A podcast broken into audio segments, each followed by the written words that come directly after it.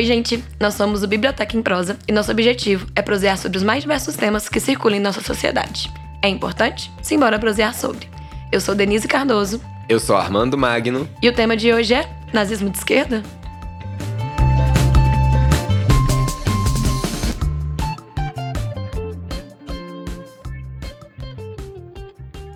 No ano de 2018, diante de discussões nas redes sociais, a Embaixada da Alemanha em Brasília e o Consulado-Geral em Recife tiveram que publicar o óbvio: nazismo é uma ideologia de extrema-direita. Em um vídeo publicado pela embaixada, tratavam sobre o perigo do ressurgimento de ideias extremistas e de grupos neonazistas.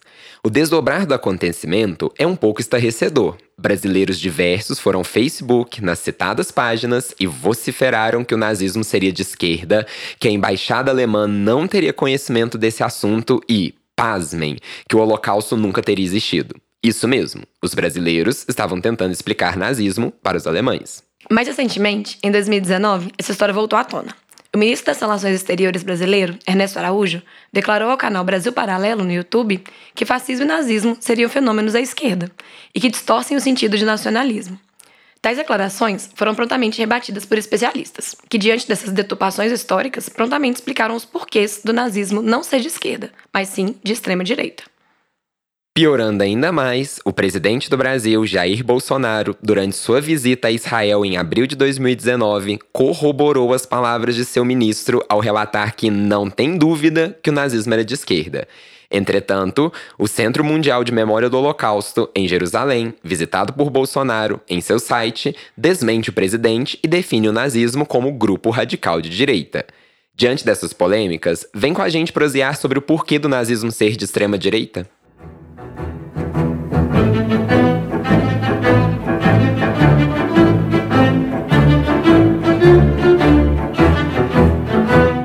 Acho que a primeira coisa nesse assunto, né, Denise, pra gente esclarecer, é que seriam as distinções, pelo menos mais básicas, entre esquerda e direita. Sim, esses conceitos são conceitos que variam de acordo com o contexto histórico de seu período. E para começar, eles surgiram na Revolução Francesa, bem antes de existir o conceito de socialismo ou comunismo. Direita e esquerda se referiam aos grupos é, girondinos e jacobinos durante a Revolução, e de acordo com suas propostas políticas, mais distantes ou mais próximos da população, dos grupos populares, de questões econômicas. Então, o conceito de direita e esquerda, ele surgiu completamente desvinculado do conceito de socialismo, porque ele é um conceito anterior ao socialismo. E dentro disso, tem um aspecto que eu acho que vai permear a nossa discussão até o final, é que em uma sessão especial, o debate entre esquerda e direita, ele girava em torno do tradicionalismo. O rei teria um poder de veto, mas qual seria a medida desse poder? E aqueles que acreditavam que o rei poderia ter um poder de decisão maior porque era um aspecto da tradição e a tradição pressupunha uma certa desigualdade dentro da sociedade, uma desigualdade como algo natural, algo parte do ser humano e que inclusive movimenta o ser humano a fazer alguma coisa, eram grupos sentados localizados à direita. E aqueles grupos que acreditavam que esse tipo de desigualdade é um produto de uma criação humana e não algo natural dado, e que acreditavam que para o humano conseguir se emancipar, eles precisariam diminuir todos os tipos de desigualdades, estão começando na jurídica, passando pela política, até culminar em propostas mais adiantes na econômica, eram grupos reunidos à esquerda, daí a origem desses termos que a gente conhece até os dias de hoje. E essa dúvida do nacional-socialismo, ela vem muito do nome do partido. Partido Nacional Socialista dos Trabalhadores Alemães. Ou nas palavras de Jair Bolsonaro, não há dúvida. Partido Socialista, como é que é? Partido Nacional Socialista da Alemanha.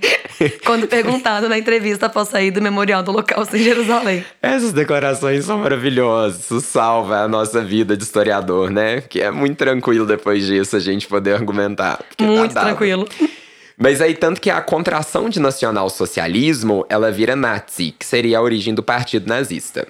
E uma coisa que é importante esclarecer é, que é o seguinte: na Alemanha daquela época, o Hitler, que viveu até como indigente durante um tempo, ele vai a várias agremiações políticas e uma coisa que ele tá percebendo na sociedade é justamente o quê? Quem que tá com um discurso de cooptação das massas, quem que conseguia adesão dos trabalhadores, e não se engane, né? No século XX, com a mobilização popular muito intensa, qualquer partido, qualquer grupo que quisesse sustentar no poder, precisava de uma mobilização das massas.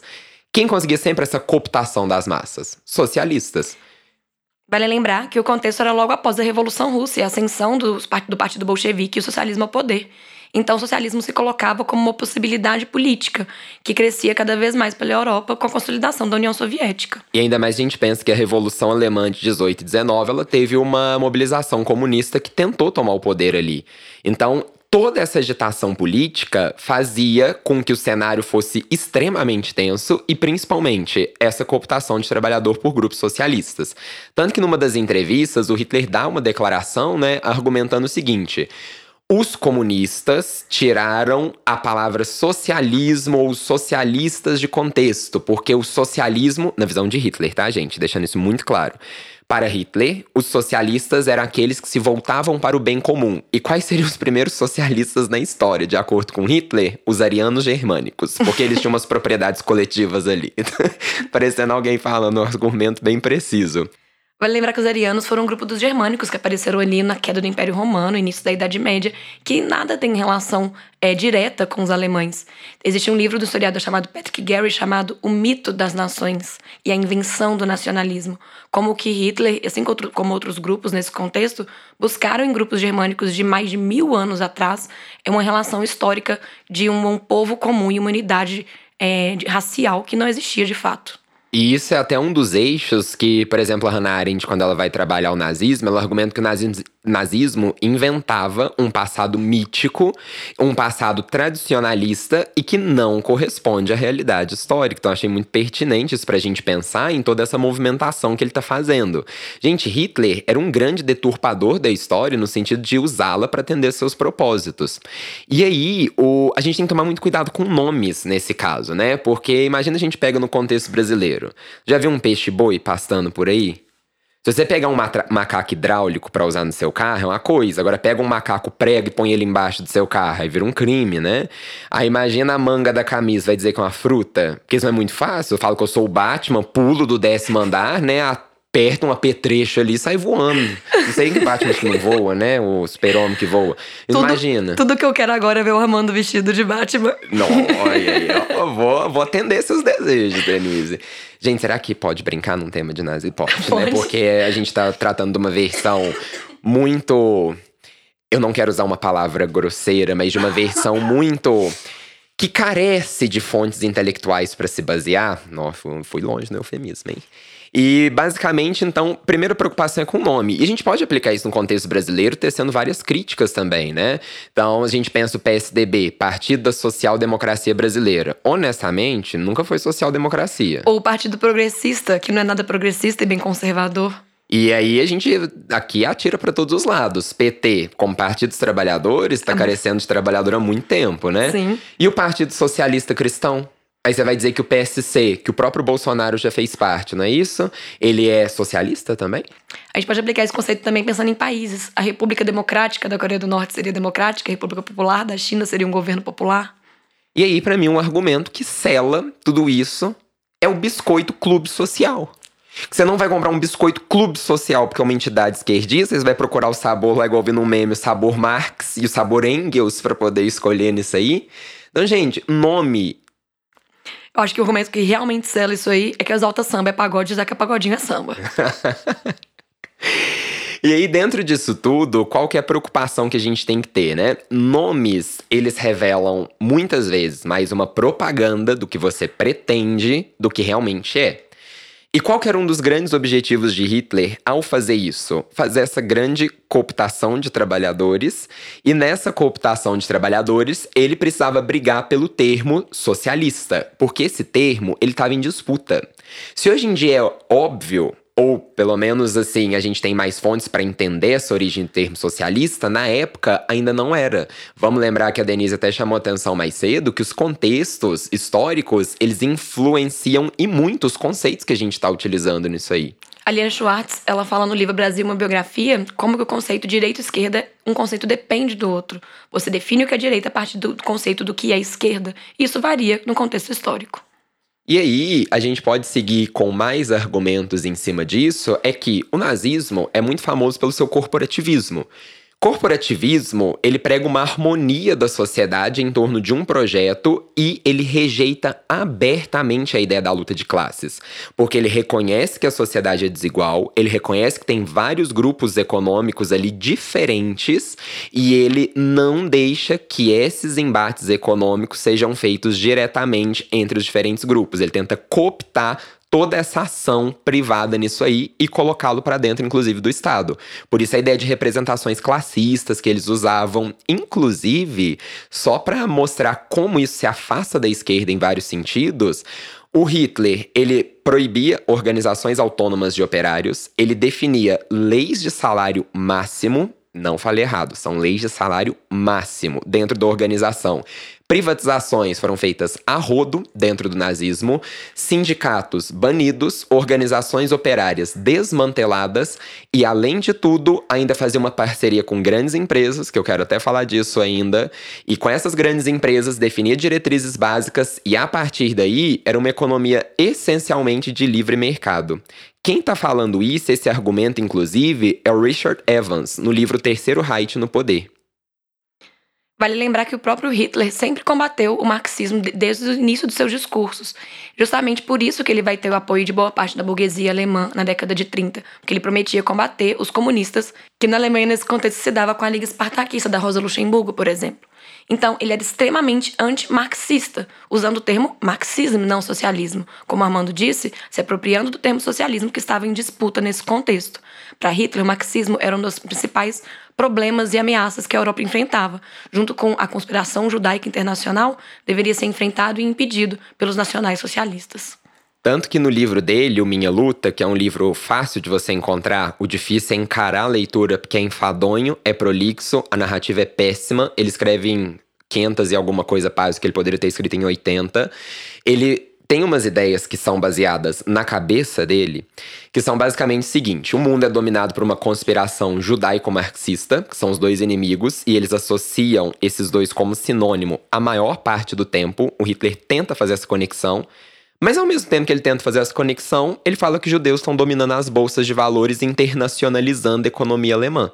E aí, uma outra diferença a gente pode assinalar, inclusive, dos grupos socialistas da época para o nazismo é que o nazismo é extremamente nacionalista voltado para uma questão racial, ao passo que o socialismo ele tem uma proposta de internacionalismo ali. Tanto que o nazismo nunca fez estatizações profundas das coisas que foram feitas, nunca falou, pensou ou realizou a ideia de reforma agrária. Se falou, repito, é propaganda, porque isso ele sabia fazer muito bem.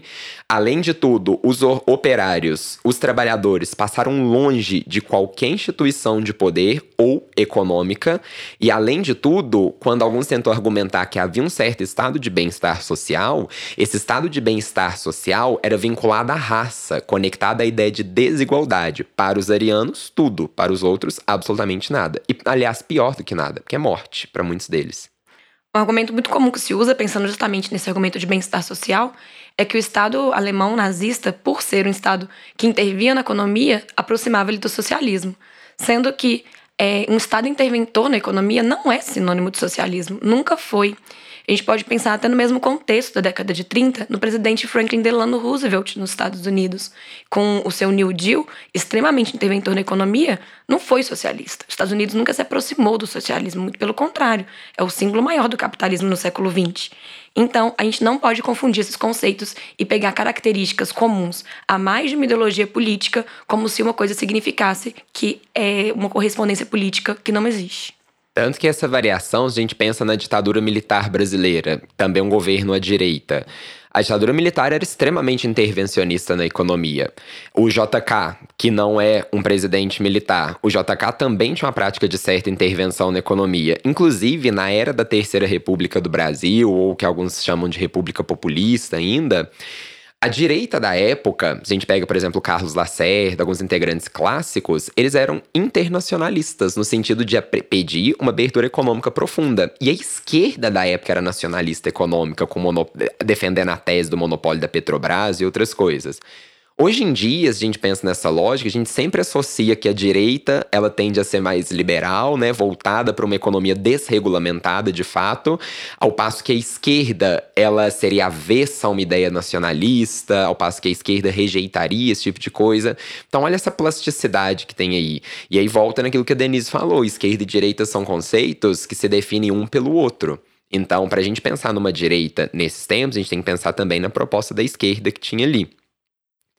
Tanto que uma das coisas mais comuns disso, que gera também uma confusão gigantesca, que eu acho que reforça nosso argumento da batalha de símbolos, é que tem um broche, que as pessoas falam que é uma moeda do nazismo, mas na verdade é um broche, com a foice e o martelo, e uma águia ali segurando a suástica e a foice e o martelo do lado. Nessa moeda tá escrito Tag der Arbeit, eu acho que essa é a pronúncia correta mesmo. Tô pensando no, no. Como é que chama do Revolu Show lá, gente? Que fala 400 mil línguas. O João Carvalho? O João Carvalho, que aí ele, se tivesse aqui, nos corrigiria, né? O, o João Carvalho vai corrigir meu alemão depois. Ele vai. Vai ouvir com vai certeza ouvir o podcast, com certeza a gente vai mandar. Mas aí, é. Dia do trabalho, é o que está escrito nessa moeda. E o que, que é essa disputa? Foice e martelo, elas não são, a gente tomar muito cuidado com isso, necessariamente símbolos comunistas. Foice e martelo são símbolos de trabalhadores, que o comunismo inclusive utilizou na sua simbologia. Tanto que se você pega nos dias de hoje, tem um tipo de bandeira austríaca que tem uma águia segurando uma foice e um martelo. E a Áustria não passou pelo comunismo com uma experiência igual a outros países. Então, quando a gente analisa toda essa dinâmica, a gente vê que os símbolos, eles também são históricos. É igual quando a gente pensa na suástica. A suástica tem que ser historicizada para o que o nazismo usou e o sentido que deu ali para aquele símbolo. Então, a foice e o martelo hoje em dia, quando a gente coloca isso em 2019, ano que está sendo gravado esse podcast, ela, a primeira referência, vem à cabeça o comunismo. Mas, naquela época da Alemanha nazista que a gente está trabalhando aqui, ainda não estava claro que era do comunismo. Então, esses símbolos também foram objetos de disputas.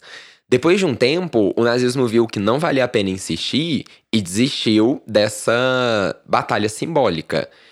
E aí uma outra, um outro ponto que a gente mencionou mais cedo, principalmente em relação às empresas, várias grandes empresas que existem até hoje, então Volkswagen, Hugo Boss, Porsche, Bayer e outras aqui também, umas até fora da Alemanha, como a Ford, já que Henry Ford era um grande entusiasta do nazismo, elas se beneficiaram do próprio sistema, com mão de obra escrava. A Siemens é talvez seja o maior exemplo que a gente tem disso, com benefício de acordos com o Estado nazista de Hitler. A própria criação da Volkswagen, da ideia de carro do povo, a criação do Fusca, está diretamente relacionada a Hitler. Vale lembrar que a palavra Volk, povo em alemão, era usada pelo partido nazista como sinônimo de raça. E durante muito tempo na Alemanha, até recentemente, os, os grupos políticos não usavam esse termo justamente por ter essa associação com raça que Hitler e a Volkswagen usaram muito bem juntos. E aí, outras empresas que a gente pode colocar no hall, né? Que eu não quero esquecer nenhuma nesse caso, a IBM, a BMW.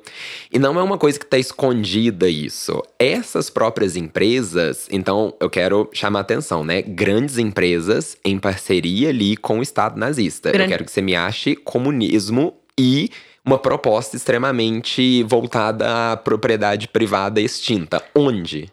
E aí, o que eu tava falando delas não serem ocultas ou disso não ser um processo extremamente escondido, é que essas empresas, junto com o Estado alemão atual, elas têm o fundo chamado, ou melhor, a Fundação Lembrança, Responsabilidade Futuro, que prevê indenizações às vítimas, e mais do que as indenizações são tidas mais como um gesto simbólico, não são grandes quantias de valores, mas como uma ideia de que eu reconheço minha culpa, eu reconheço que eu participei desse tipo de coisa, eles promovem pesquisas para poder trabalhar com a memória dentro disso e mostrar os erros, mostrar os crimes cometidos e não deixar esse passado escamoteado, diferente de alguns países por aí que tentam negar o seu passado e tentam dizer que nunca houve determinado processo ditatorial, né?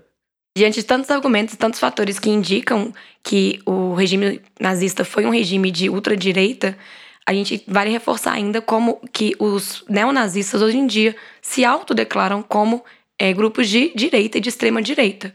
Então não há espaço para dúvida. É uma dúvida que, na verdade, só existe no Brasil e mais especificamente na internet brasileira. Por mais que na academia exista uma discussão de que o nazismo seria algo nem de direita nem de esquerda, defendido por alguns grupos, o consenso historiográfico é que é um grupo de ultradireita. E hoje em dia, grupos de ultradireita que se autodeclaram ultradireita têm crescido cada vez mais. Ficou famoso em 2017 o caso de Charlottesville, nos Estados Unidos, onde grupos de direita e extrema-direita organizaram uma manifestação para defender a permanência de uma estátua de um herói confederado que lutou na Guerra Civil Americana em defesa da escravidão, basicamente. Esses grupos se proclamavam como grupos de extrema direita, com destaque para um grupo chamado Alt-Right, a direita alternativa. E, entre outras palavras de ordem, nessas manifestações foram presentes gritos de sou nazista sim. Os supremacistas brancos, que se consideram nazistas ligados à Ku Klux Klan, por exemplo, se colocam como grupos de direita. Por isso que eu sempre comento que, se tudo isso ainda não te convenceu, tem um último recurso. Só não vou estar perto, tá? O último recurso é: por que que não chega para um neonazista, vira para ele e fala: aqui, você é de esquerda? Tenta. Ou melhor, não, antes que falam que eu tô estimulando alguma coisa, imagine essa situação. Boa sorte. É isso, chegamos ao final de mais uma prosa. Esperamos ter contribuído com novas reflexões sobre o tema, mas não encerrá-lo. Você pode acompanhar outras discussões também pela nossa página do Instagram, arroba Biblioteca em Prosa. Até a próxima!